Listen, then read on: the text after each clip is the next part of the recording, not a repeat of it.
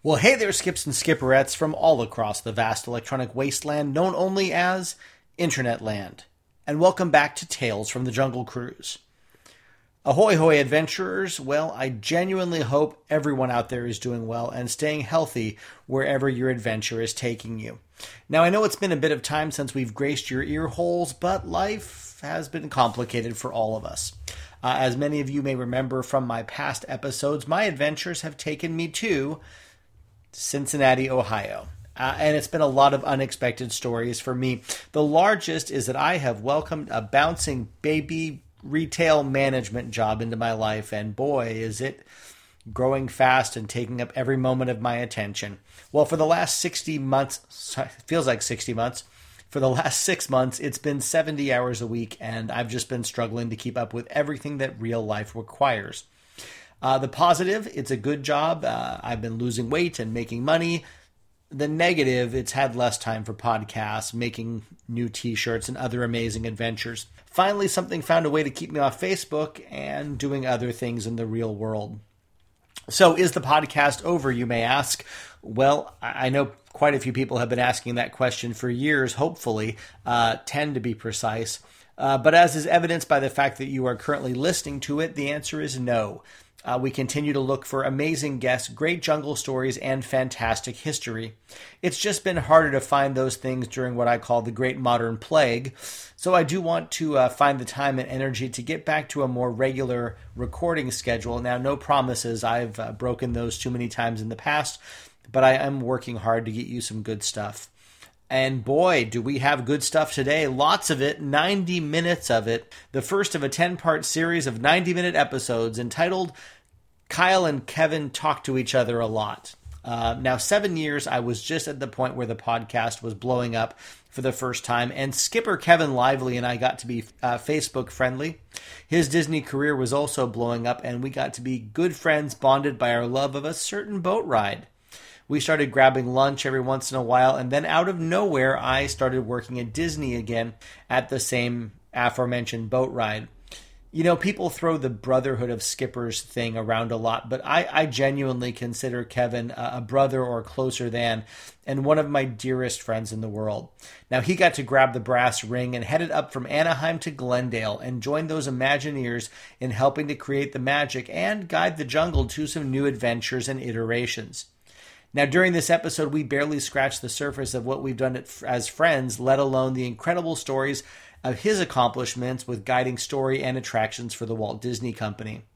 I personally know very few people whose mark on the land of adventure will be felt for the next few decades like Kevin, and I was thrilled whenever he would run a joke by me or ask my opinions on things, not that not that he needed to.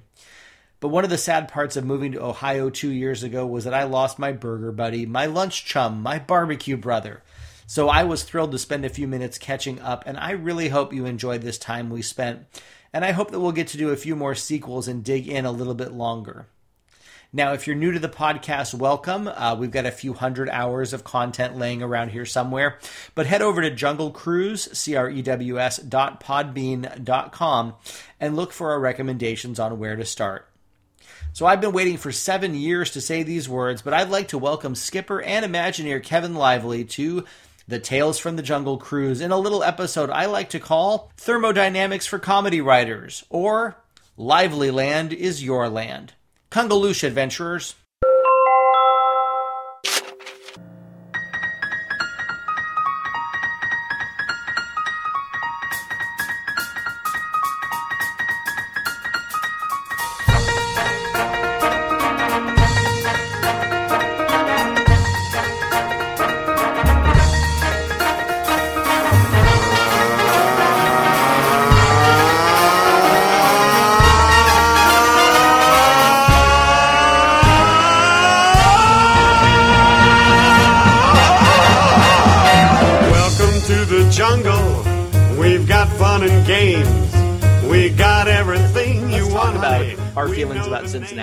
That's a good place to start the episode.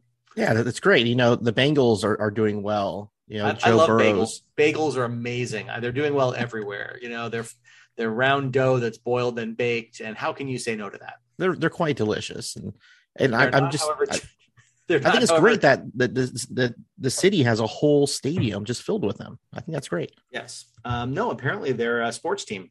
Uh, hmm. Cincinnati actually has a really, really terrible um, soccer team too. Uh, you know, football, the um, FC Cincinnati, which they are not good. Oh. But um, I, I, heard. Have you had the Cincinnati chili yet? You know, uh, I have, and there's actually competing chilies. A lot of people outside of Cincinnati don't know that it's not just Skyline. There's also Gold Star, but it's it's not actually chili on spaghetti the way it's it's uh, said to be. Hmm. It's actually like a Greek meat sauce. It has um, like cloves, and I mean it's it's not Italian or not. Um, there's nothing Italian about it with the the type of of sauce that goes on the spaghetti. So it's it is a strange uh, a strange thing. And I, I had it, and there's a lot of cinnamony kind of notes to it. That's weird. Um, yeah, uh, Bob's Bob's Big Boy in Burbank has chili spaghetti. Yeah, uh, it's it's what uh, Drew Carey ate the night before his heart attack. Oh, little wow. fun fact. Open up the episode. The uh, and I got to meet uh, Drew Carey when I was at the farmers market in Los Angeles. So you know we're just stacking on the my list of celebrities that I got to to chat with. Uh, Patton Oswalt got to meet Patton Oswalt when I was there. I, I met Drew Carey at Bob's Big Boy. Oh, great.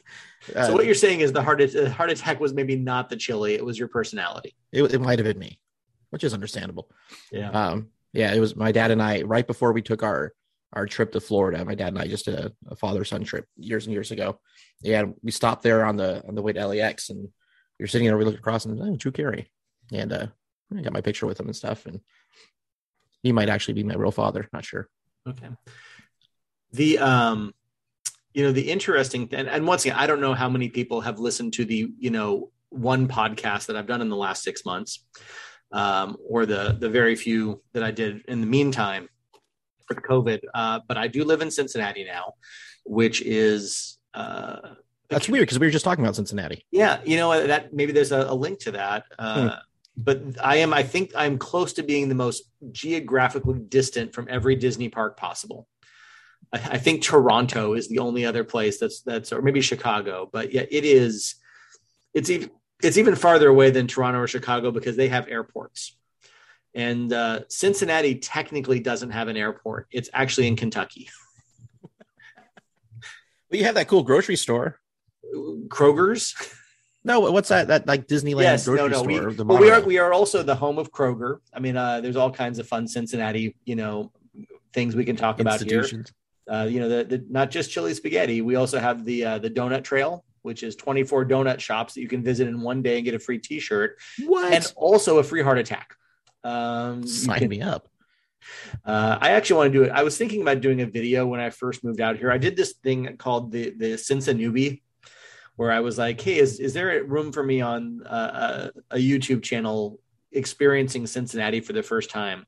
And I think it was Survivor's Guild on my part. It was, you know, can I can I spin some you know straw into gold or find a silver lining or some kick a dead cow, something. I don't know what it was, but it um it was a fun video. I got to go through, through this uh, Columbus, which is like an hour and a half north, has this interactive, um, almost as if it was run. It's like 24 artists who've created this interactive art museum in an old uh, grocery store and it's a it's it's really a, a place where failed imagineers go to die is actually the way i would describe it. But it's these really trippy interactive art rooms. I wonder if they're hiring.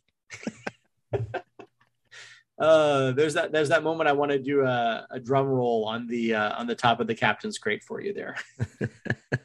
I had a i had a guy come through just a total jackass with a pair of drumsticks one time oh, on, the, on the jungle boat. And he actually did rim shots on the captain's crate and I was normally I am not, you know, caught without words, but I really just wanted to tell him off and I couldn't figure out a way to do it. And he just kept on hitting it on every single note. That, that's when you switch to a National Geographic spiel. So he yeah, doesn't have that, an opportunity. That man was Drew Carey, just so you Oh, know. wow. Yeah. What are the odds? Turning, but no, uh, so it is interesting. Cincinnati is, uh, did you know Cincinnati used to be the third most populous city in the United States for like 40 wow. years? Wow like between like 1890 and 1910 or 20 it was like one of the most populous cities in the us and then you know the depression hit and it total but there's a huge immigrant population here at the time. Uh, a lot of russian and german immigrants came through irish um, and so they built all these amazing wpa things and you know it, it really has a really interesting you know history. Art deco buildings they used to have uh, one of the coolest libraries in the us that had these like gothic metal elevator stacks of books That's rad. so I mean, there's all and and the Justice League from Super Friends. He's here Yeah. in Cincinnati. Um, the Union Station here was what the Justice uh, Hall of Justice and Super Friends was based on. So there's interesting things here. Fiona, I mean. Fiona is in Cincinnati. Um, but short of all of those things, not really meaning a crap. I'm I'm basically dying a little on the inside every day here. It's uh it's an okay city, but it's not made any better by COVID. But uh, Oh. Jungle Jim's, now that's a guy who uh, has a bit of an Imagineering fetish, I would say. You've seen the videos, right? Yeah, that's the grocery store, right? The grocery store. So there's two of them. They each of them are half a million square feet. It, it's like Fry's on crack. It's is. still in business. It's like it's like if Fry's was a grocery store that had food from every. It's like if um like Cost Plus World Market had a baby with Costco, and it was a threesome with uh, a really bad theme park.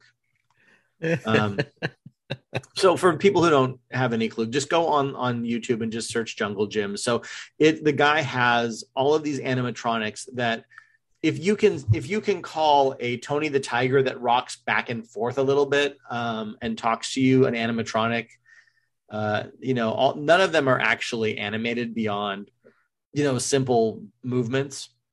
Uh, they make Small World look complicated. so like Hopper, well, I guess they've. Uh, I can't really tell a story about Small World that holds water right now. Oh, you just don't have the power. Yeah, yeah. The uh, this is why this is why um, operating procedures are so important, kids. if you're uh, if you're cycling things and you uh, hear an alarm, make sure you push the e stop. I guess I should say so uh, for anyone who's listening through the start of our drivel, uh, the the voice that you may recognize is of uh, storied Jungle Cruise skipper Kevin Lively. Uh, skipper Kevin uh, was at the Disneyland Resort as a Jungle Cruise skipper. Uh, what what was the timeline, Kevin? I Uh, I was I was at the resort from 2007 to 2012, and I, I think I started Jungle uh, early 2008, about six months in. and I, I still I still think it's funny because that was that had to have overlapped with me because that was the time that I was there. I was I was there till September of 08. I think you were the guy who kept shoving me in trash cans, calling me a nerd. Yes, that's that's exactly my mo. Is I'm yeah, that- I'm that the I'm the jungle bully, uh, and and then Yeah. I'm going to write a book about how great it is at jungle that we used to haze the kids. You know, there you go. Uh, yeah, I mean, I, I don't. I mean, I was getting a lot of opera shifts. Um, all the knowledge I had at Disneyland, I had, you know, Jungle Tiki, uh, my I home actually- attraction. Maybe I actually did. Maybe I knew you more that you were over it because I didn't have Lincoln knowledge that that time around. Mhm. My third time, but you worked with with our friend Kimmy over there. Yeah. Yep. Yeah. So Yeah, so uh, Opera House was technically my home attraction, uh, and then the second one I got was uh, Jungle Cruise Tiki, and then I, I learned Indiana Jones and tried to avoid it like the plague. And uh, Main Street Vehicles was the last one I picked up. You you've heard how poorly over time that I avoided Indy. Every time I hired in, they stuck me there. You know, for at least a little bit of time. Yeah, yeah. Frank, Frank and I, uh, we had an understanding. Uh, he didn't care, but I, we had an understanding that uh, Yeah. not a fan. Nope. Yeah, it uh, it was a rough time for me too. Once I got out of it the last time, it was uh, almost nothing could pull me back into that box. So No, I mean, I, I think it, I should explain why. You know, Indiana Jones Adventure is an amazing attraction. Um, it was a loud, angry room to be pressing buttons in. Yep. Uh, it, it's it's actually like the, the polar opposite of, of working jungle. Outside, you're uh, you're outside in the beautiful, lush landscape, and there you're in a loud, angry, rumbling building. Uh, jungle Cruise, you have no height restrictions. Uh, Indiana Jones, you have to tell kids they're too short. Uh, just And- a totally ugly. different environment. and And- tell and- them they're and- ugly too. Yeah, and you tell them they're ugly, and you, then you push them, and then you put them in a trash can. As they see in the jungle, fifteen years, kid. Um, but it, yeah, it's just it, I, I once had a, a nightmare where the whole the, the entire night I was I was sleeping, I was checking fast passes. That was my entire dream. It was just checking fast passes at Indy. It was it was a horrible night's sleep. It's one of those you, you never forget. Um, but yeah, I mean, if you had your chance of you know pressing a button in a loud, angry room or telling jokes out in the middle of a garden somewhere, you know, you, you want to you know throw me in some shorts and pop into a boat. Um, but there, there's people who like strive and like live for Indy and Yeah. bless their hearts. That, that's what they're made for. But you know, there's just different types of people in this world. Well, they, they always tried to get me over at Thunder too, and that was just like, yeah, I, I, it's like pushing buttons in a loud, angry outside. It's that you know, Yeah. it's not even a good compromise. So yeah, I mean, it's if, if you're working at Disneyland, you know, at least for me, it was like, well, let me let me do something that makes me happy. Yeah. Um, and, and working Jungle was great. Working Opera House, sharing history and knowledge, I I love that. Main Street Vehicles, you know, I I, I always say that you know the, the best job anyone could possibly have is dr- driving the the fire engine, but wearing like the tiki costume. Sure. Um, that's the only downside of working vehicles was all that polyester, because on a hot day, ugh, it was, it was horrible it was but layered man- too. yeah, layered and, and just and, and dark blue and just not pleasant. But the the entire vehicles crew has been there like since before I was born. Yeah. um, Steve and Steve and and Kevin and everybody. They're they're a fantastic group. You know, Jerry was there before he passed. Um, but driving Walt's fire engine down Main Street, man, that doesn't get any cooler. You know that I mean, you're sitting in the seat Walt Disney sat in. You know, turning the wheel Walt Disney turned, driving up and down it was it was the coolest thing. You know, omnibus is fun. Uh, it, that generation of buses doesn't have any connection directly to Walt, so eh, you know. Um, but the little main the horseless carriages were pretty cool too. Yeah, so with rather than, rather than walking in Walt's footsteps, it's really you know treading in Walt's tread or Yeah, yeah, yeah. It's it's like walking Walt's footsteps with less blisters because you're. Uh, and you you never realize how uphill Disneyland is until you're you're riding in that clutch all the way up Yeah. the parade route during rainy day cavalcades. So, um, but yeah, those were those were my home attractions, or those are all my attractions rather. Yeah, my my uh, experience with Main Street vehicles was being asked, Kyle, can you drive a stick? And I said no, and they said, Do you want to learn? And I said no, and that was it. It was pretty uh, pretty short. Yeah, like I think the only like position at Main Street Vehicles I didn't really like, I didn't care for was Pumpkin Point Mhm. or the Christmas tree. Same thing. Yeah. Where you're standing there and telling people to get out of the way because you have a big giant visual obstruction right in the middle of town square.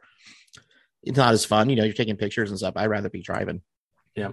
And the weirdest, the weirdest part about working vehicles is like this weird natural phenomenon where if you, if you get your guests talking in the back of the fire truck, people from like, you know, like where are you from? Oh, Seattle. And then you ask them the other group in your truck, where are you from? Like, oh, Cincinnati.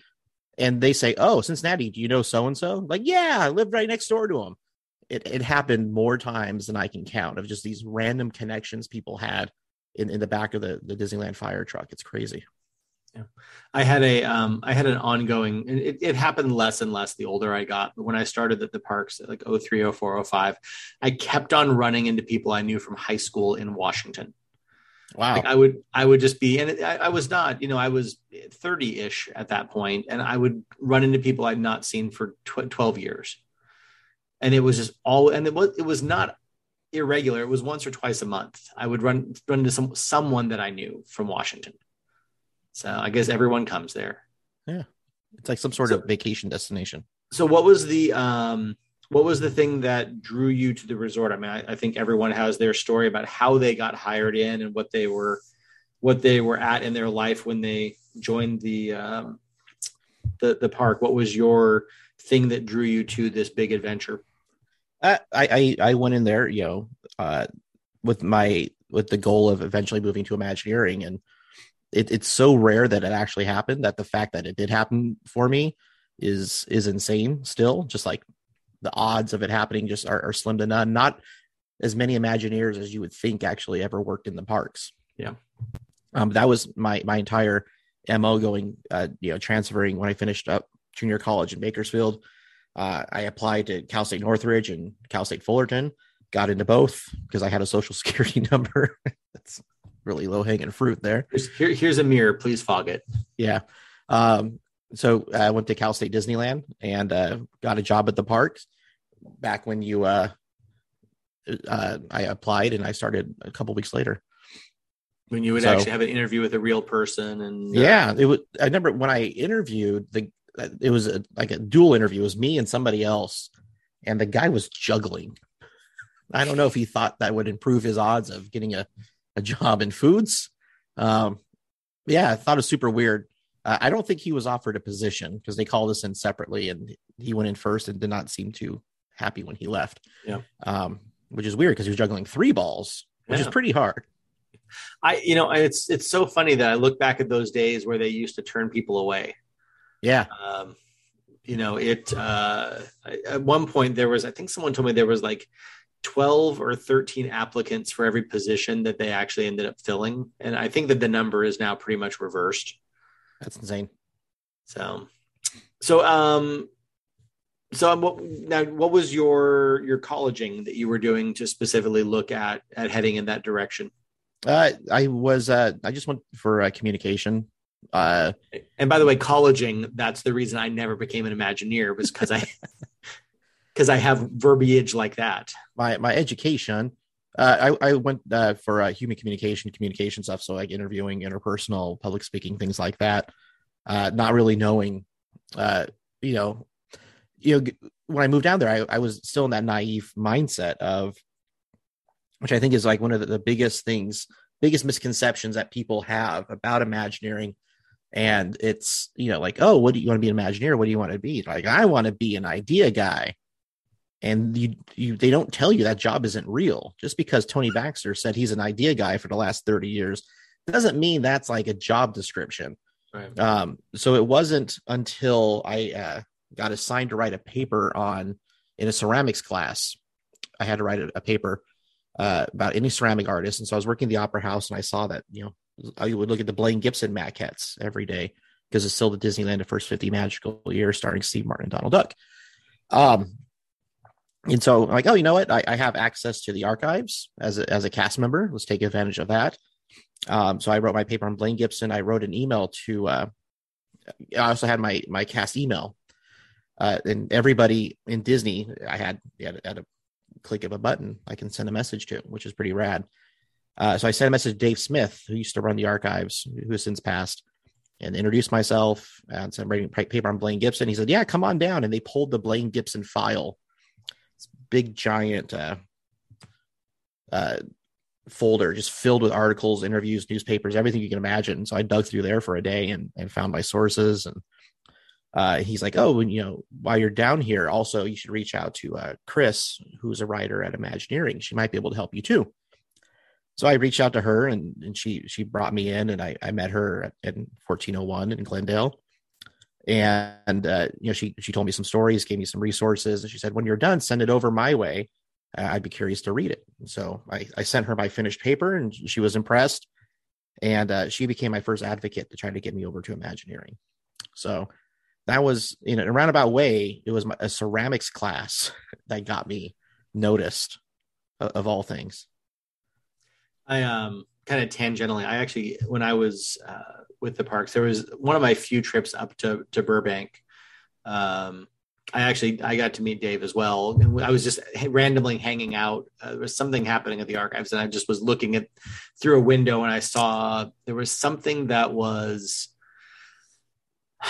it was something jungle related and i just made a random comment about it and you know he comes around the corner and then proceeds to unload 500 facts on me uh, about the Yep. one thing that i was looking at so he was a an absolute font of knowledge.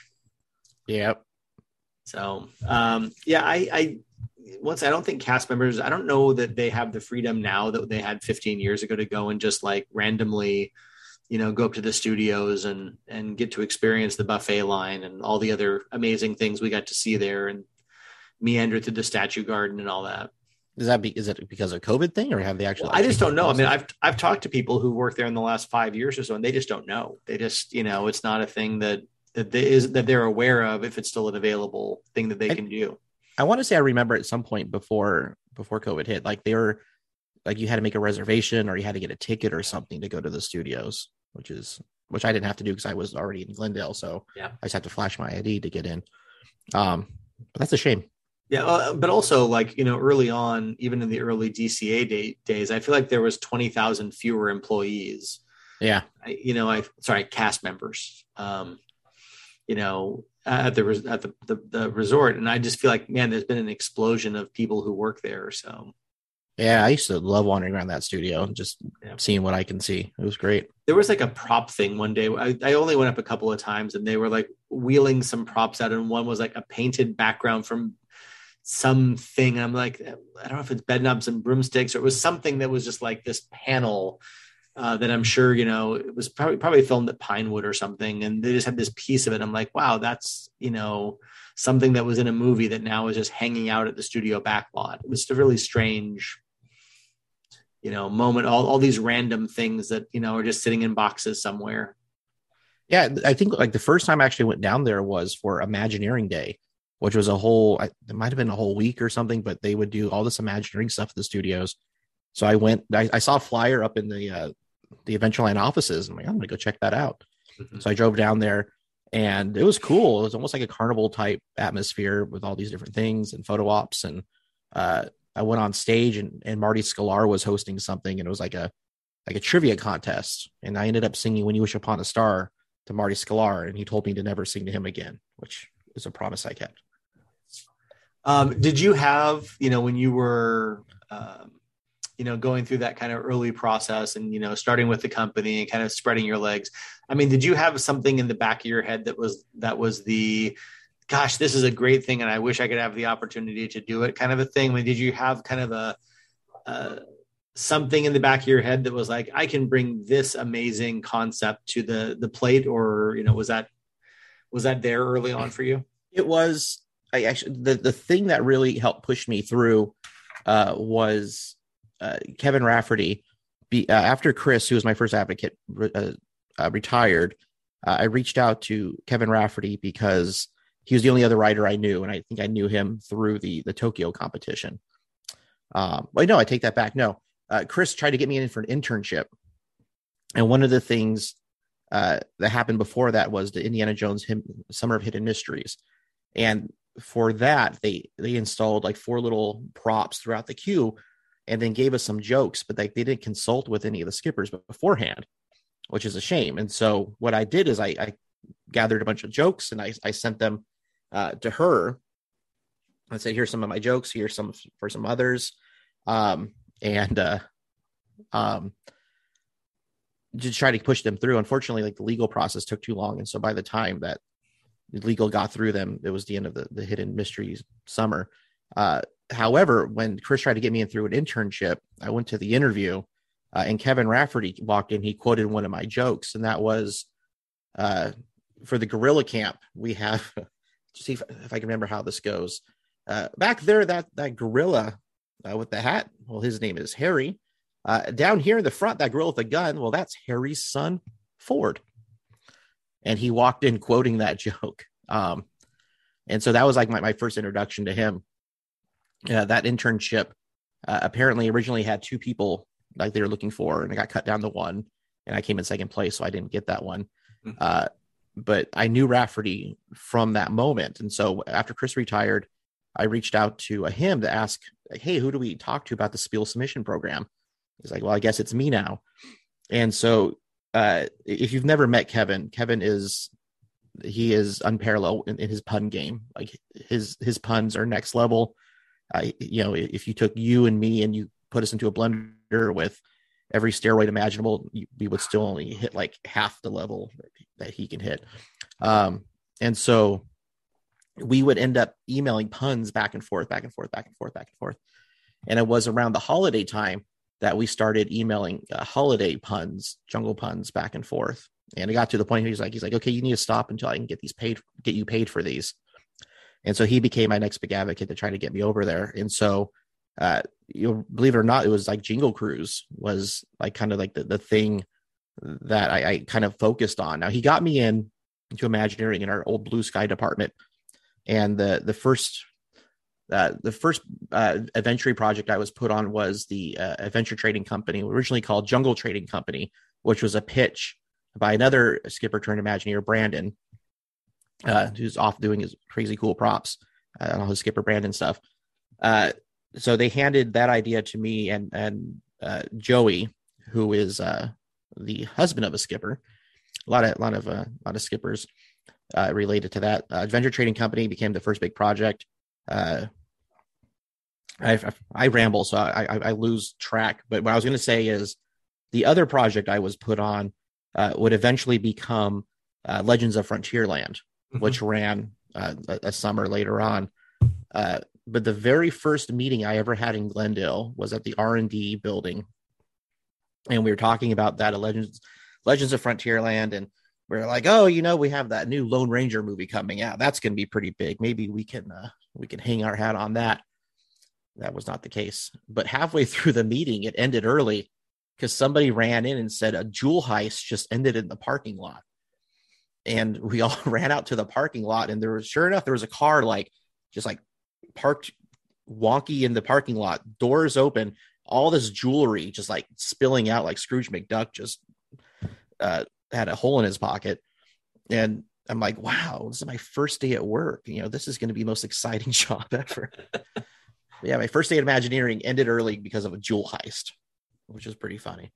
Um, so yeah, Rafferty became my advocate, uh, and it was the, the Jingle Cruise stuff that really he got us in. So he got us into got me into Blue Sky um, from there, and uh, I, I, worked in Blue Sky doing Adventure Trading Company, Legends of Frontier Land, which eventually evolved, uh, Skipper Canteen, uh, and then there was a lull. Like there was a few hours I, I had available, so I, I talked to the boss because I was still I was a consultant, so I wasn't officially an Imagineer. I was a green badge consultant at the time. Actually, I wasn't even green badge. Like they wouldn't even give me like a plastic ID. They somebody had come fetch me from the lobby every time I went there for a meeting. That that happened for a long time. Um, so I had some availability, and she's like, "Well, is there anything you want to work on?" I said, "Well, Rafferty and I used to pass back and forth these uh, jungle Christmas puns. I would love to put together a pitch for a jungle cruise Christmas." And she's like, "Okay, I'll give you eight hours to do that."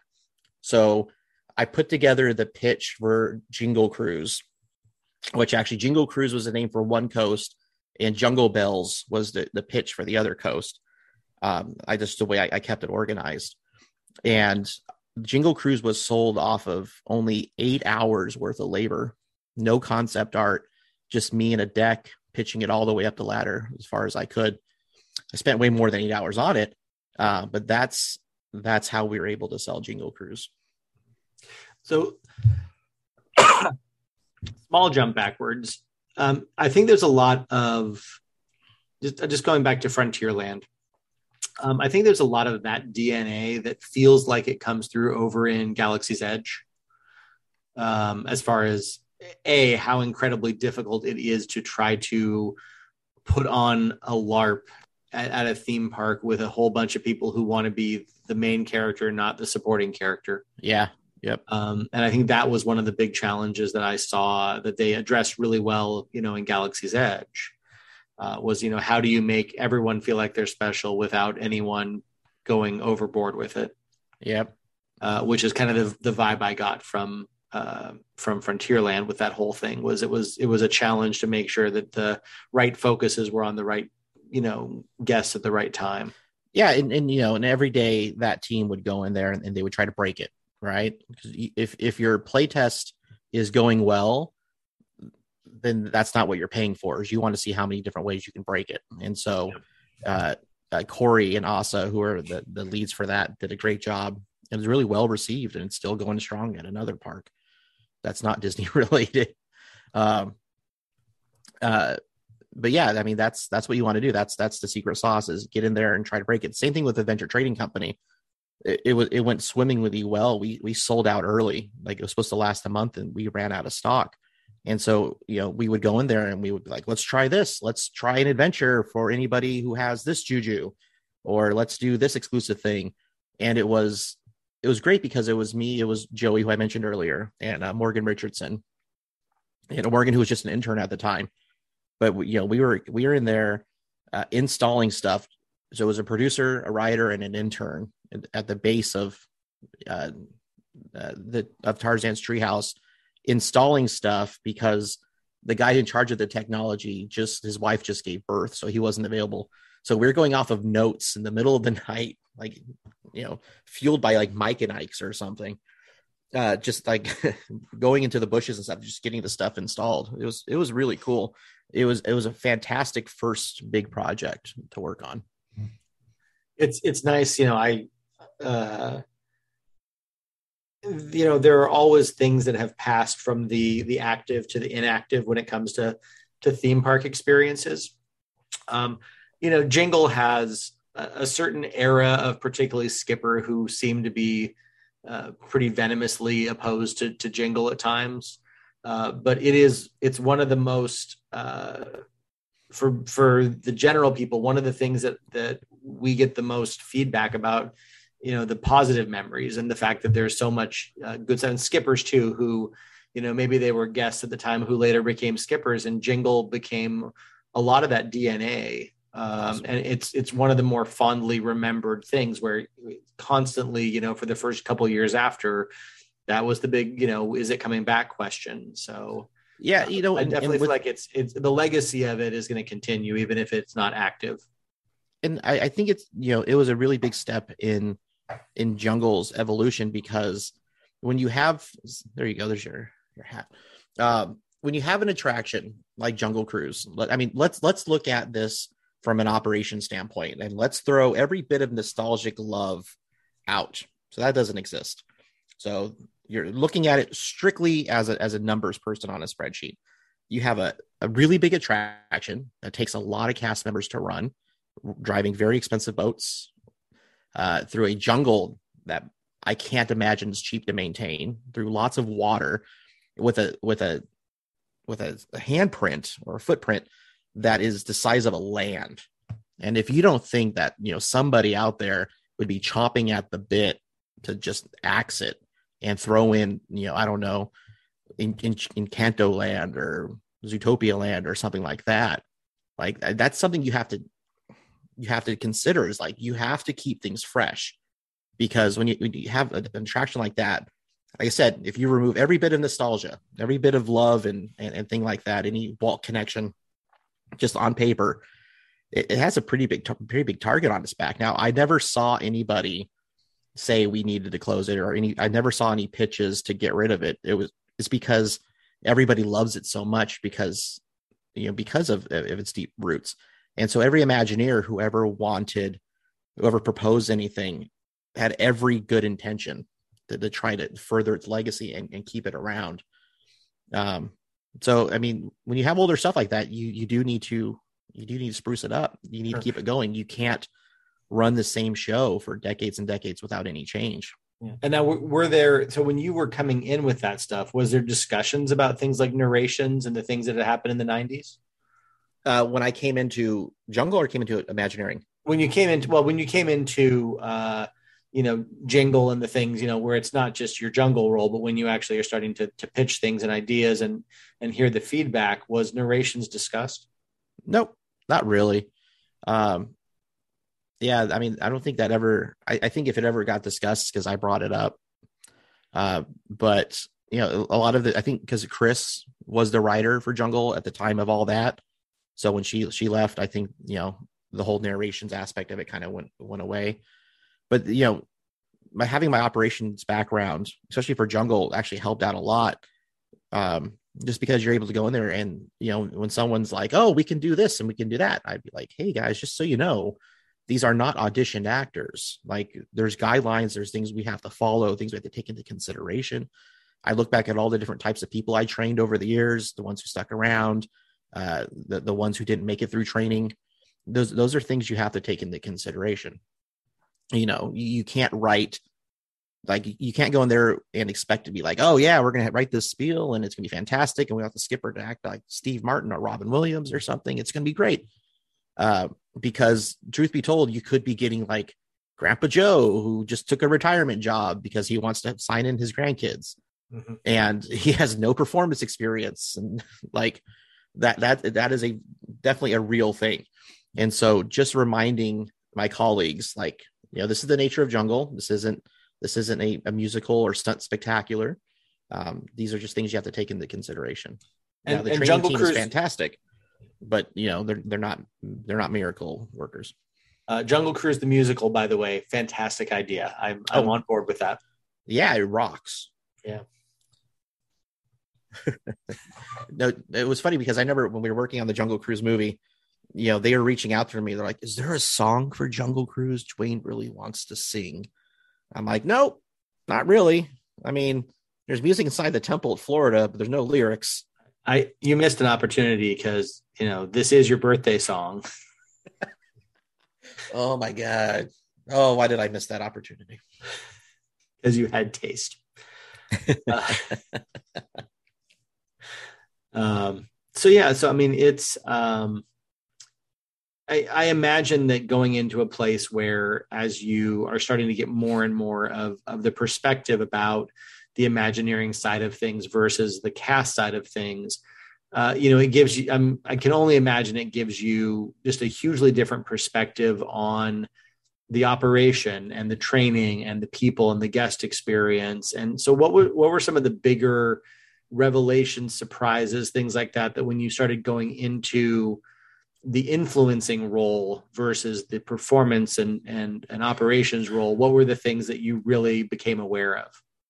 I, think a lot of people go into Imagineering um, with this idea that it's this this fun factory where everyone rides around on scooters and you know shoots people with Nerf guns and stuff. I mean, I I did that, but not not everybody else did.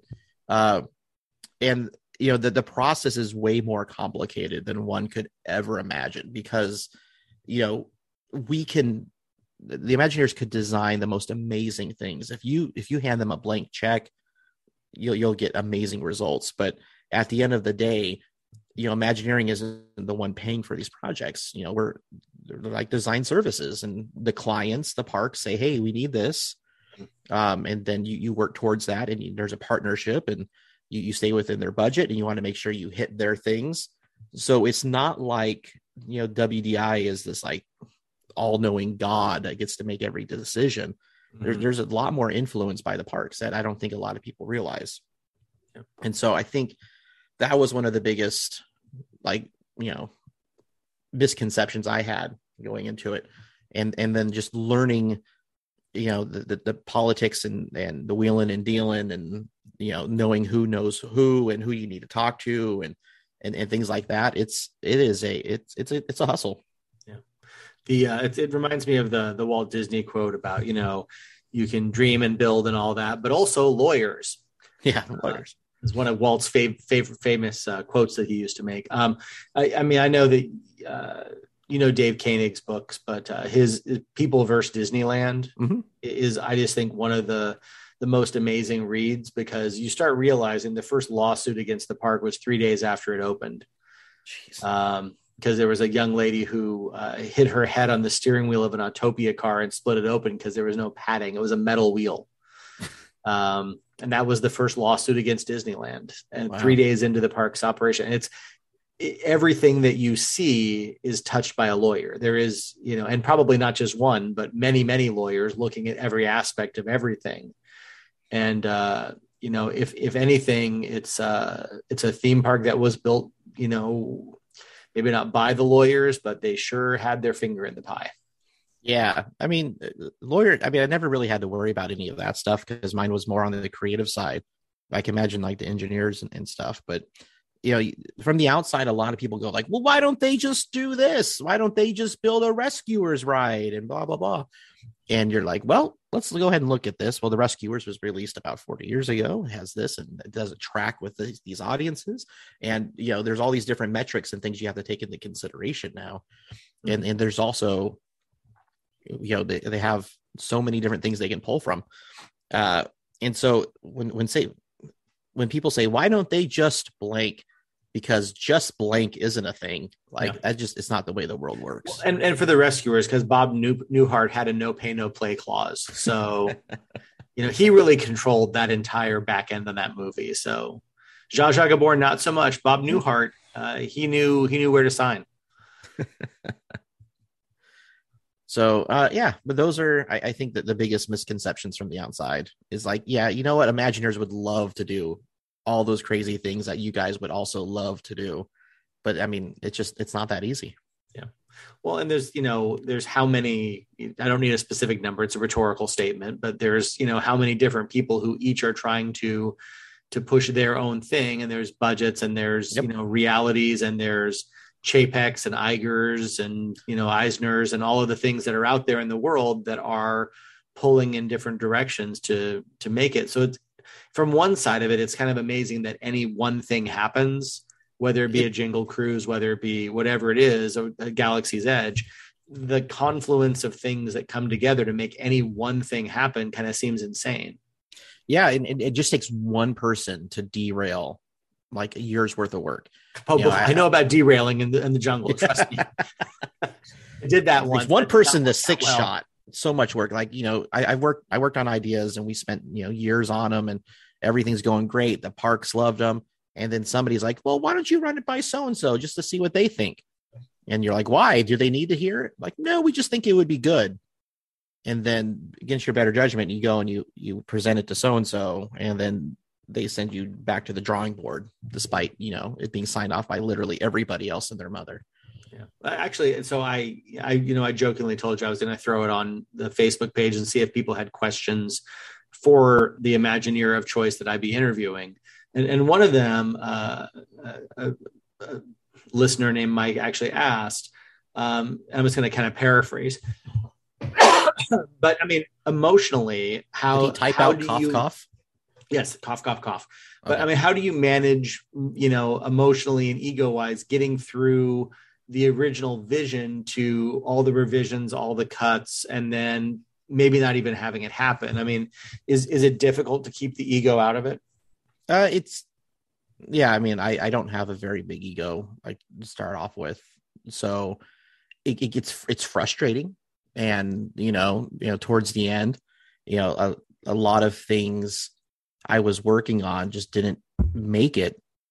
Uh, and it's just, it's just frustrating and heartbreaking, especially when you, when you, when you, when you step back and you look at how everything's going, um, and you know how much money you have left in your budget and they're saying, no, you can't do it. And you're like, uh, it's, it was, it, I, I wouldn't say it has anything to do with ego.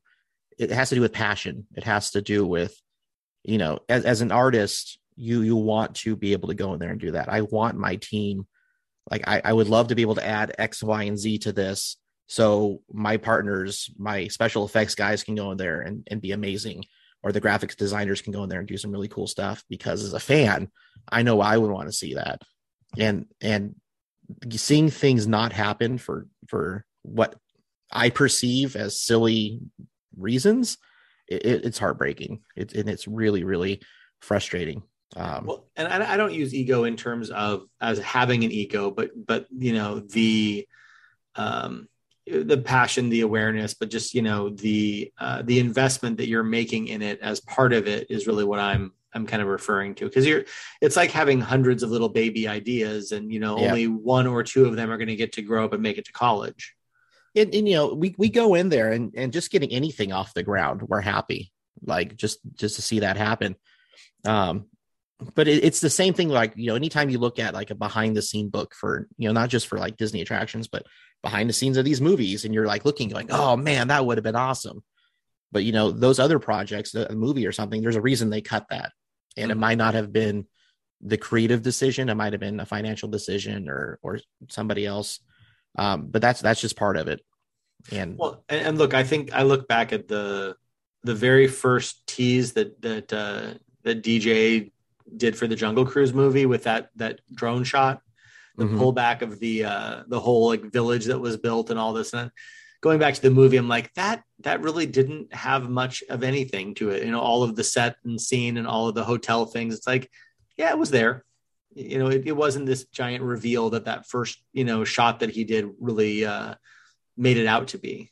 Yeah, I mean, and that set was beautiful. Like they, yeah. they, you could have gone into any of those rooms and they would have been completely decked out and and propped out and stuff. Um, that that set was so gorgeous. I was I was invited uh, to Kauai to go walk around that set, and it was it was spectacular. Yeah, I mean, just if you could have just lifted it up and dropped it into a, a theme park somewhere as an experience. Yeah, it. I mean, it, it looked. I mean, it was that quality. I mean, it, it wouldn't have lasted because you know they don't build stuff to last. They they build stuff to last for a few months. Um, but yeah, like just like the the details and you know the art director took us through and, and he was explaining like, oh yeah, you know, like you know uh, mold isn't typically this color, but we wanted to bring in this because it balances that. And you're just, it, it was talking to him was like talking to Joe Rohde. There was, you know, that, that level of artistic detail and storytelling was phenomenal. Um, but yeah, the, the, that wide shot, drone shot did, did not do that set justice. It was yeah. insane. Well, I just don't feel like it really ever actually had a payoff for other than, you know, they had, they use it as background, but it never really yeah. like felt like that was, a, character in the story the way it could have been. So yeah, it was, it was a hype video. It was to get people excited. Yeah, yeah, yeah, and it worked. And you know, yeah. I, I I bought into that hype very very heavily. So. Um, so I guess we should talk about uh, Tokyo and the whole contest and things like that because it is one of kind of the yeah. the linchpins, I guess, of the uh, Kevin Lively experience, uh, which I hear going out on tour with the Kevin Lively experience this fall. So that's going to be exciting. Uh, got canceled, COVID. Oh God damn it! Again, yeah. something. Yep. Uh, but yeah, so tell me, tell me a little bit about the Tokyo thing and kind of just fill fill people in as far as what that was and. Yeah, so uh, 2009, they uh, it was the anniversary for the uh, Tokyo Disneyland Resort, and they were granting 25 cast wishes. So all the cast members got to submit different ideas, and they went through and they handpicked a few of them. There was like like some Japanese pop star did a concert in front of the castle for the cast members, things like that. Uh, but one of the skippers said like he wanted to have a gathering of Jungle Cruise skippers from around the world, and that was his wish, and it came true. So they held uh, competitions in Disneyland, Walt Disney World, and Hong Kong. And I, I can speak to the Disneyland side of it because that's that's where I was. Um, Disneyland went all in. Like they they were it was it was a pretty intense uh, uh, application audition process uh, but it started with submitting uh, an, an, interest form, and as you can imagine, anybody with jungle knowledge submitted. Just like people who people who didn't really even work there, like ever, like still submitted. So they got applications, and then they kind of you know started sorting through them and and finding like, oh no, you know, you don't really work jungle. You're more of a thunder person because you haven't worked jungle in four years, type deal. So they they kind of weeded them out from there, uh, and then they uh, brought in they they pulled people, threw them into a boat to basically do their spiel for some managers, like not necessarily area managers, but I, I think there was managers from like other lines of business. And I got pulled when I was working my opera shift. So I had to take a boat out of, for them while wearing the opera house tuxedo. Um, and then they, uh, uh, you took them around and then you went into Aladdin's Oasis at the time, now Tropical Hideaway, and they asked you questions. And one of the questions they asked is like, "What's the story of the Jungle Cruise?" And I realized afterwards they were looking for like, "Oh, it was a trading company that that became they started doing tours." But since I was in my opera costume, I was in history mode, and so I went through the entire like history, like Harper Goff and Marc Davis and all that stuff. Um, and so that was my answer to that question. Uh, and then for the finals, uh, they brought in. Uh, let's see how many people. I have the picture right here. One, two, three, four, five, six it was me, Brian Hughes, Nick Lillard, Joey Summers, Mickey Wright, and uh, Tiffany. Uh, those were the finalists. Uh, it was the morning of February 6, 2009. And so we were told to get there before they opened. It was a rainy day. We knew that there was going to be some special judges. We had no idea who it was. Uh, special judges ended up being John and Nancy Lasseter, uh, who had just spent the night in the Dream Suite the night before because it was their anniversary uh, Marty Sklar, who was celebrating his birthday that day, uh, and then Matt Gray, who's one of the managers, Kevin Rafferty, um, and Tony Baxter were the judges.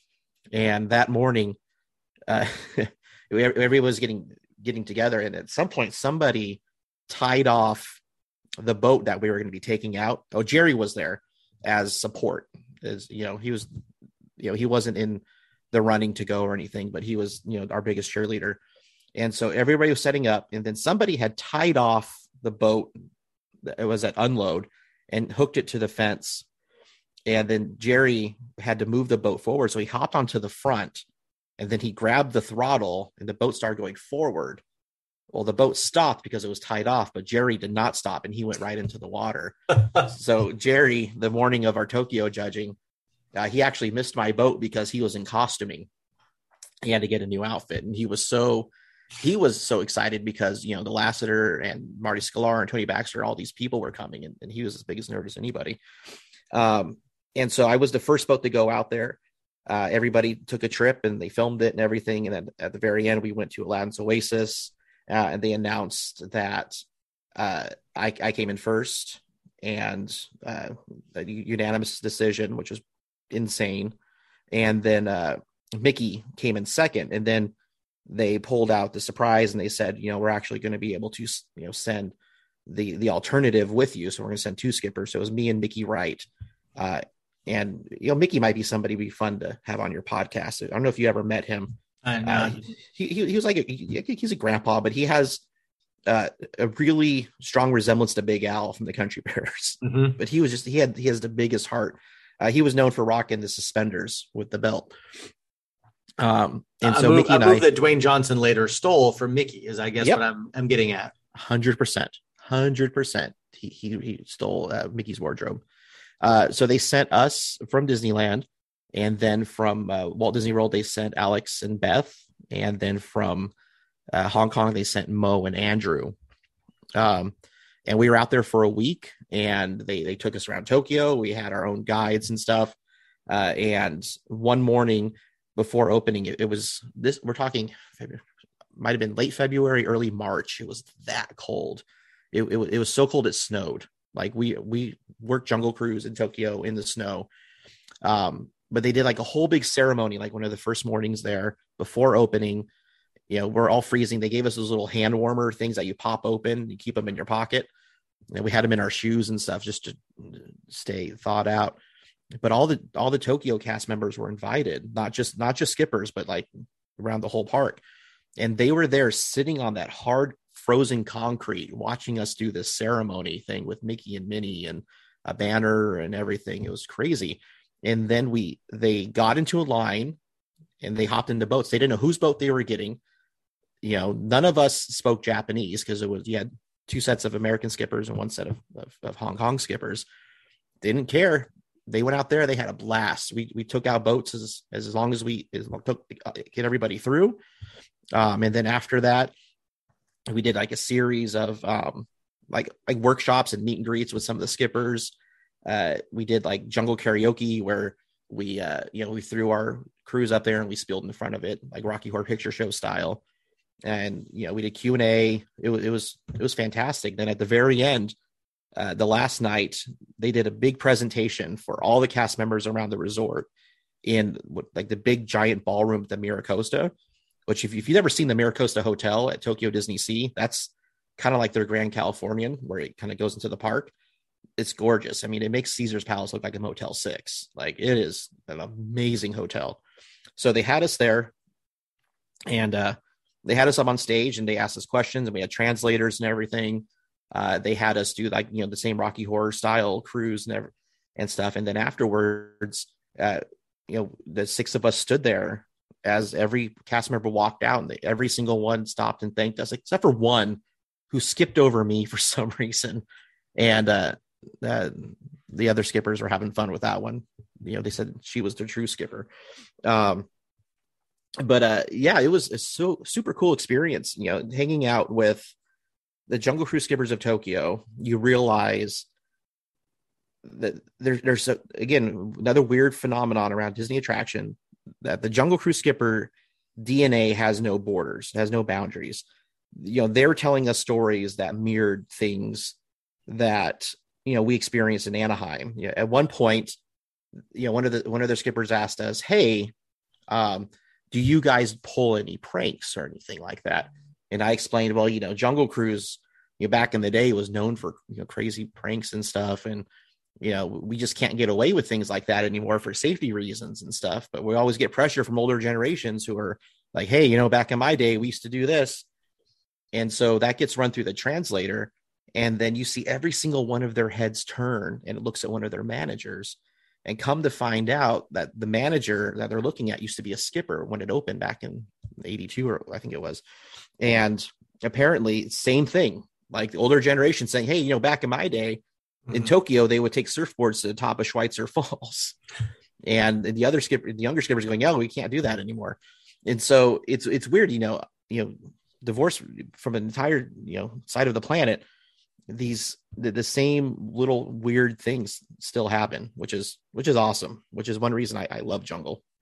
It's um it's one of those uh, go back into the archives things. I, I interviewed um, the American skipper who went over during the opening at Tokyo, the pre-opening, when they were putting the boats in the water and installing the animals and all that. And um, just just hearing him tell the early stories about translations and setting things up. So it's it's a good Mm. uh, it's a good go back for people who want to hear the the story about the Tokyo uh, jungle cruise. It's definitely a fun a fun little bit of that. So, um, Yeah, so it go ahead. Luna is is insistent that I give her some attention because my cat is just you know crazy. Yeah, I, I I mentioned that you know Mickey had his uncanny resemblance to Big Al, and one of the things we asked him like, "Hey, do you want us to stick to the spiel?" And they're like, "Well, as much as you can."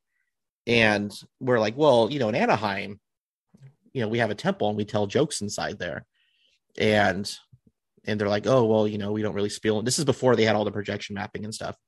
Um, like, well, we don't spiel in our temple because same as Florida, where the acoustics are horrible, but they let us, you know, have a little wiggle room and have a little fun but uh Mickey, because his resemblance to Big Al, when he went inside the temple, he would just start singing "Blood on the Saddle," and every single person riding the boat would just start busting up laughing because it's just it was so obvious.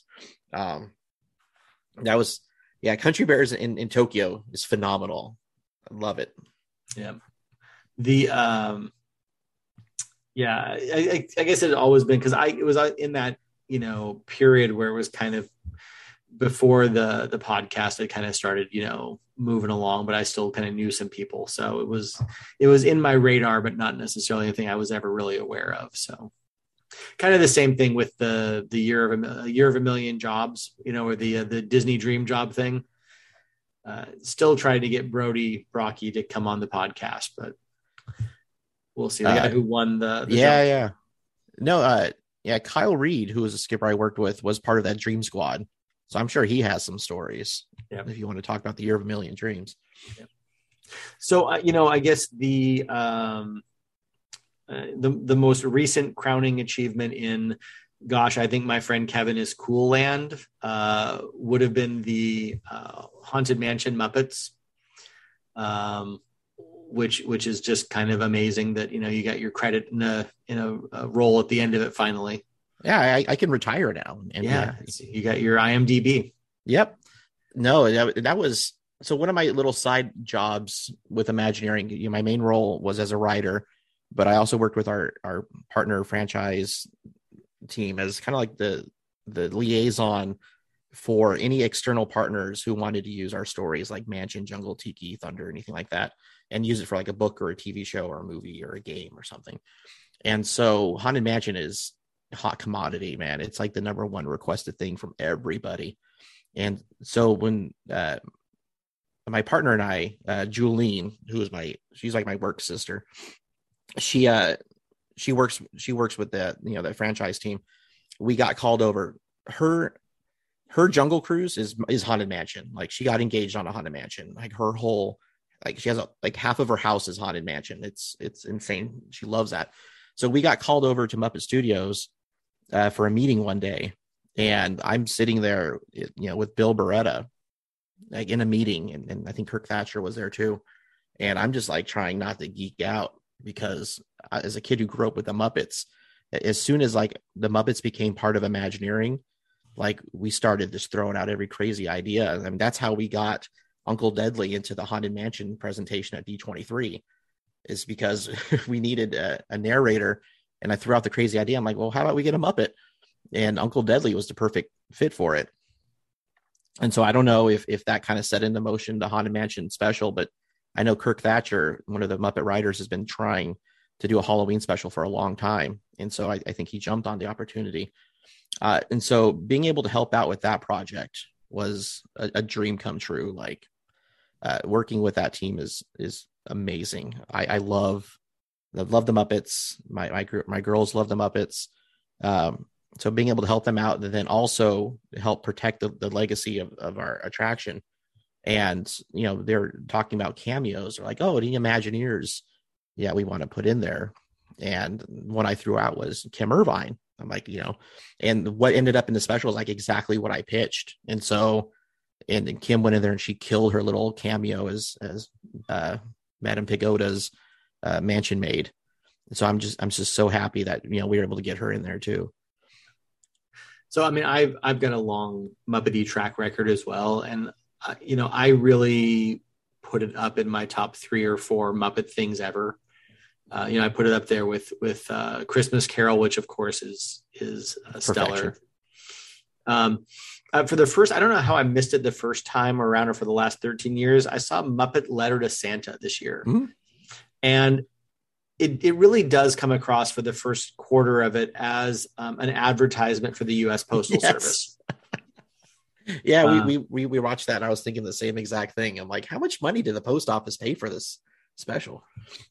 So, um, you know, I always uh, I guess part of your and my secret history is that for a little while we had lunch dates and we would just hang out at random, you know, burger bars or uh-huh. barbecue places and and uh, Japanese barbecues, whatever it happened to fit the mood. And uh, still to this day, my my favorite uh, Kevin Lively memory. There's a couple of them. Uh, thermodynamics for comedy writers uh, was was a fun one. We'll at least leave that as a hidden Easter egg for people. But it was my my idea, blue skying uh, a Muppet uh, great moments with Mr. Lincoln, uh, with Statler and Waldorf in the back corner. You know, uh, uh we needed this show like we needed another hole in the head.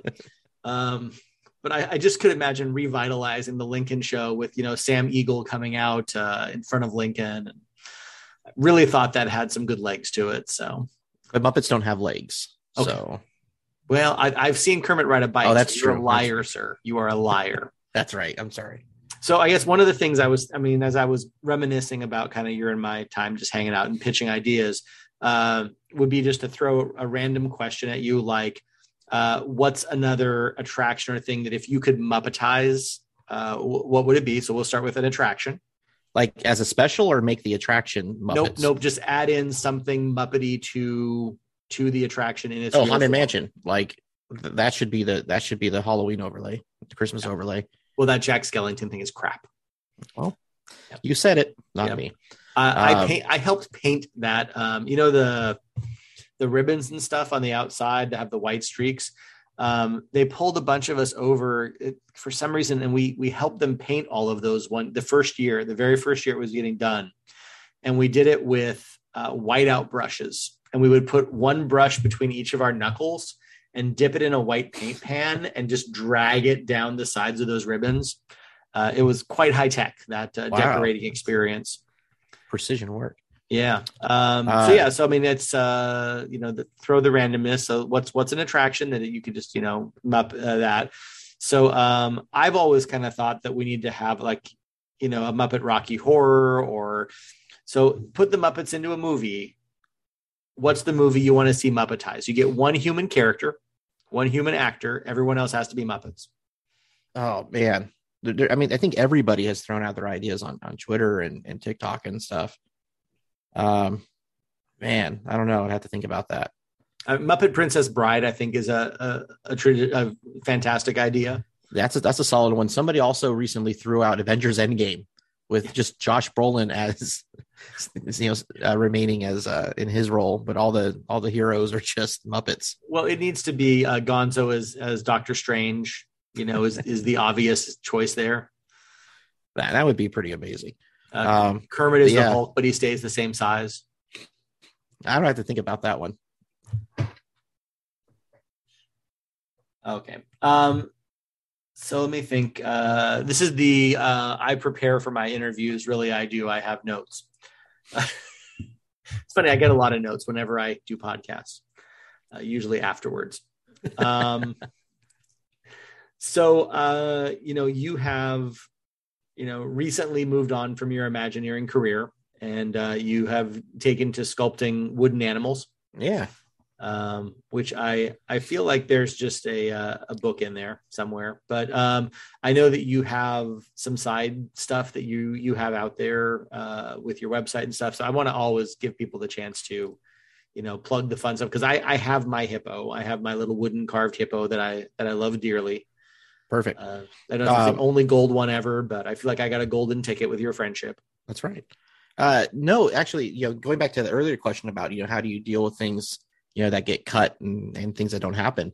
And uh, Matt Vogel, who is the, is the Muppeteer for uh, Kermit and, and Big Bird and stuff now, he has his own podcast. And one of the questions he asked everybody, uh, Jerry Nelson asked him was, you know, Sesame Street is great, but what do you have that is your own? And so, you know, after hearing that, you know, I, I really said, like, you know what what do I have my own? And I always kind of tinkered with just you know, carving and stuff. Uh, Tiki Tony, uh, who's an awesome artist, uh, has, has really been fantastic in, in giving me tips and showing me how to do things. Uh, but when I was going through the frustrations of, of work, that was be, that became kind of like my escape because nobody gave me notes. I didn't have to worry about budgets. Um, I was able to do what I wanted, and so that was my creative escape. And then uh, you know, putting them up on uh, my Etsy shop, which you can go to uh, skipperkevin.com and, uh, you know, putting it up there and I'm, doing pretty well uh, selling carvings, which is really cool. Um, but also, you know, every month I would do a, uh, a fundraiser auction. And so I've raised money for uh, Toys for Tots, raising money for uh, uh, Chimps in Need, Wild Tomorrow Fund, uh, Give Kids the World, lots of different uh, different organizations as, as my way to give back. Um, I, I, I just feel like, you know, that's, that's the least I can do. If, if I can, you know, get some, get some fun art to somebody, make somebody smile and raise a couple bucks for a charity. Awesome. Cool. Uh, and then also, you know, since leaving, my wife and I published our first self-published our own book. Uh, it's the the Von Blowhole Miracle Shut Eye Sleep Method. It's a children's uh, time to go to bed book. So it's a whole bedtime routine book about a whale a very dapper old timey whale. And so you can also pick up signed copies of that from my website, uh, skipperkevin.com. But yeah, that's, I do signs, I do carvings of animals, I do, I have a little shrunken head up there. I, I started dabble in paintings and I've sold some paintings, which is pretty cool. Uh, you considering the only, the only art class I've ever really taken is that ceramics class. Yeah. Uh, it's so Look- I'm, look I'm- I'm still figuring, you. still still figuring everything out uh in in the garage where I do everything. Things have slowed down because it's it's cold. Uh so I, I take advantage of any sort of warm weather. So when I go out and the paint actually dries and staying instead of staying cold and tacky. Um but yeah, if, if listeners want to check that out, it's uh I, always- try to put new stuff up there. Uh, I've also been uh everything I had in my office at Imagineering, I've been going through it on TikTok if you follow me at Lively Land, which is my social handle uh, for all my personal stuff across the board. Uh, I, I go through and I talk about it, where I came from, what it is, uh, and then a lot of it ends up on eBay. And so, if you want some cool Disney collectibles, a lot of Imagineering exclusive stuff, I'm I'm putting it up on eBay. Uh, I'm putting up new stuff like every week. Uh, let me see, and then yeah, follow me Twitter, Instagram, Lively Land, uh, Skipper Kevin Art on Instagram uh, for all that stuff. Uh, but yeah, just trying to keep busy and, and, and figure out my, my new place in the universe. You know, for 15 years, it was my life revolved around Disney. And so not having that as, as my nine to five or even more than that, because, you know, I would spend three, four hours a day commuting on top of that. Um, so it, it's been nice to reconnect with my family and my kids and, and be there for them, take my daughter to dance lessons, be there to cook dinner for them. Um, it, it's, it's been great, but yeah, still trying to figure out where I'm going to land. Uh, a lot of possibilities. We'll, we'll see, see where it goes. Well, there, there's always stories out there, and that's Yeah. you know the, the great thing about having a hand in stories. Uh, the um, I was going to say though, for the amount of commuting that you did, I I do appreciate all of those. I think you were like 2.5 million of my three and a half million listens for the podcast. Just You- keeping it on background repeat probably kept me in the advertising money. I appreciate that. You, you kept me entertained for many, many miles, my friend. uh, it was a good time. And i uh, like i said i uh, I wish that there had been a microphone on when we were sitting there randomly uh, tossing ideas back and forth at restaurants and punning and having jokes because that's uh, I think there is both a sadness and a joy when you have moments with someone that you know that anyone in the world would have wanted to sit there and listen to and that no one ever will bittersweet bittersweet moments of uh god that was the funniest thing i ever said and no one else will ever hear it. No I, am I'm, I'm going to step back and i'm just going to embarrass you. I, I just i want to express my appreciation for all the work you've done with the podcast and and capturing that jungle cruise history. Uh, you, you've really done amazing work just capturing you know people from from opening day like all the way to today. And uh you know i, I don't know you know I, I we chat all the time and, and some days you kind of feel lost but i hope you realize how many people really appreciate and, and how much of an impact you've made on you know this the legacy of this beloved attraction you know at the end of the day it, it is a silly silly water ride with mechanical animals but the community around it is so important. That's what was it keeps it going, you know. Um, so yeah, just on, on behalf of all your listeners, man, you you've done amazing work, and you should be super proud. You know, it's it's a strange thing with podcasts and having listened. And you know, I'm big fans of you know like Conan O'Brien's podcast, and there's I'm not putting myself in that same category, but but there's all of these. I am actually, but um, but you know but i i think that one of the things that was a interesting lesson that i kind of came by honestly was how to make something not about you that seems for a moment like it is about you like you know when i have people on the show i mean i joke we tell stories we you know share back and forth but you know i've never tried to let it go to my head and think that this for really any moment is about me. Um, it's about the interactions and the people and the history and, and the joking and all that. But, you know, it's, uh, I think it's easy, particularly when I've never also tried to be a, a Disney historian because, you know, look at how much I can totally forget about whether or not some, you know, someone was using the right concrete at Shanghai. Um, going back to the start of the episode.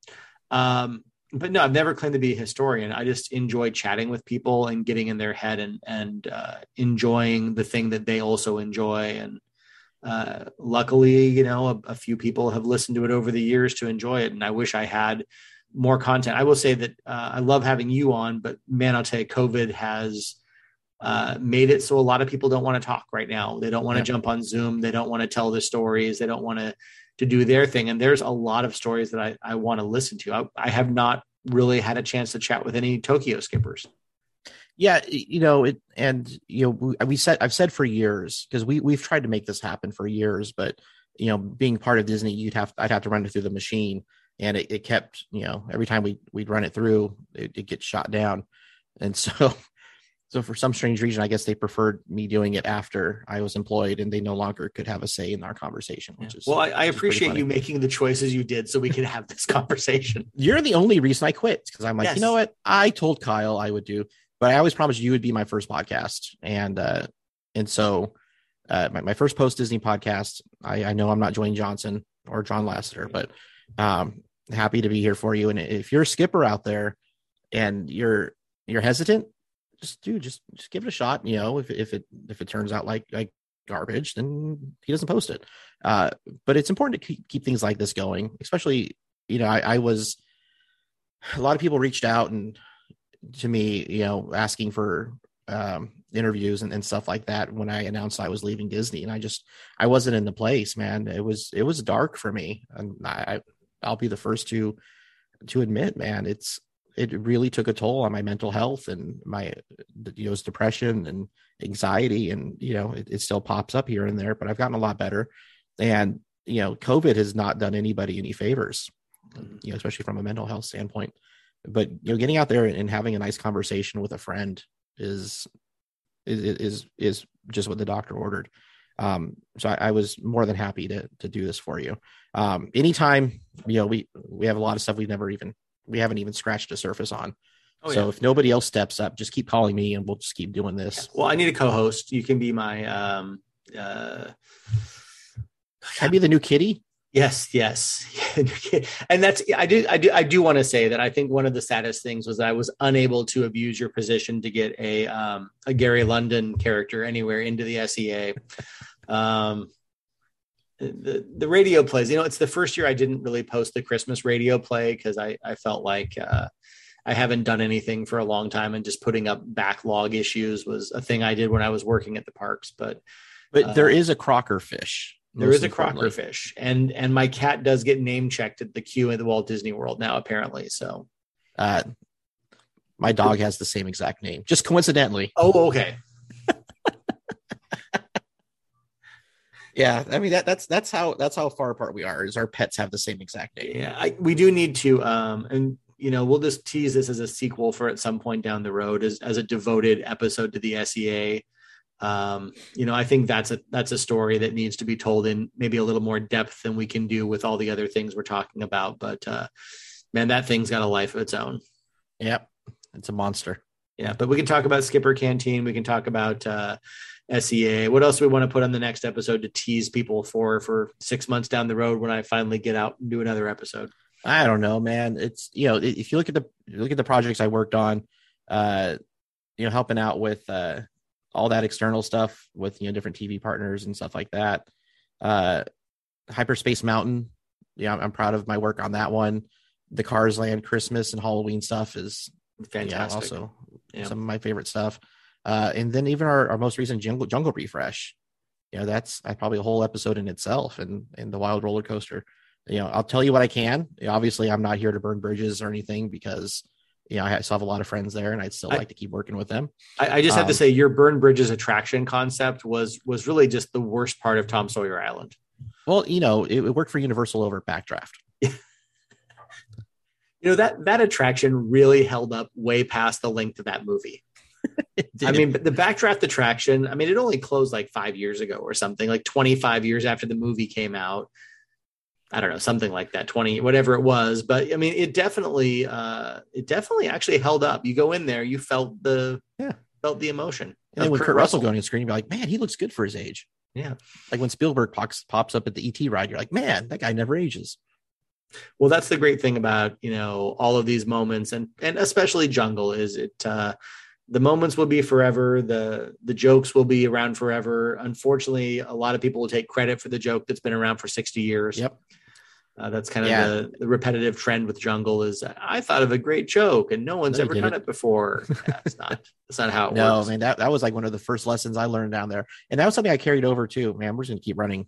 Um, but if you pick up a copy of the Disney Parks Presents Jungle Cruise book, uh, one thing I'm, I'm super proud of is they're like, Oh, do you want us to put you down as the author? I'm like, I didn't write the jokes, guys. Like I wrote some of them.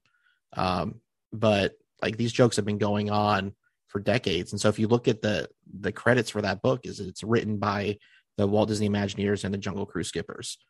Um, so that was that was something I, I made a point on. And so all the skippers out there, uh, we have a writing credit now. So I don't know how that works.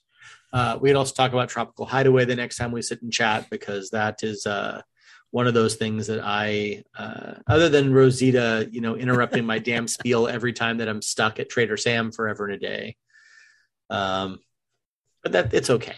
Um, yeah, we can chat about all those things down the road too. yeah, we got a lot of fun stuff to talk about. And like I said, you know, other skippers out there, hit up Kyle, keep the conversation going.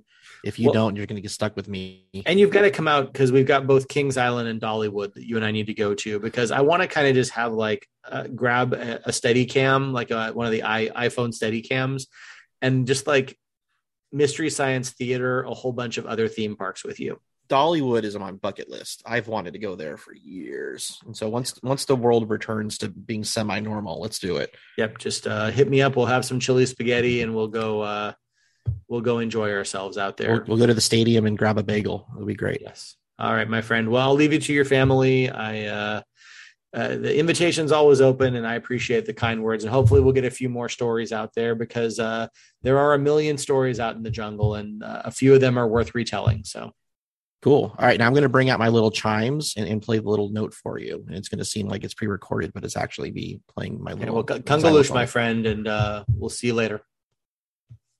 Playing it right now. Bong, bong, bong.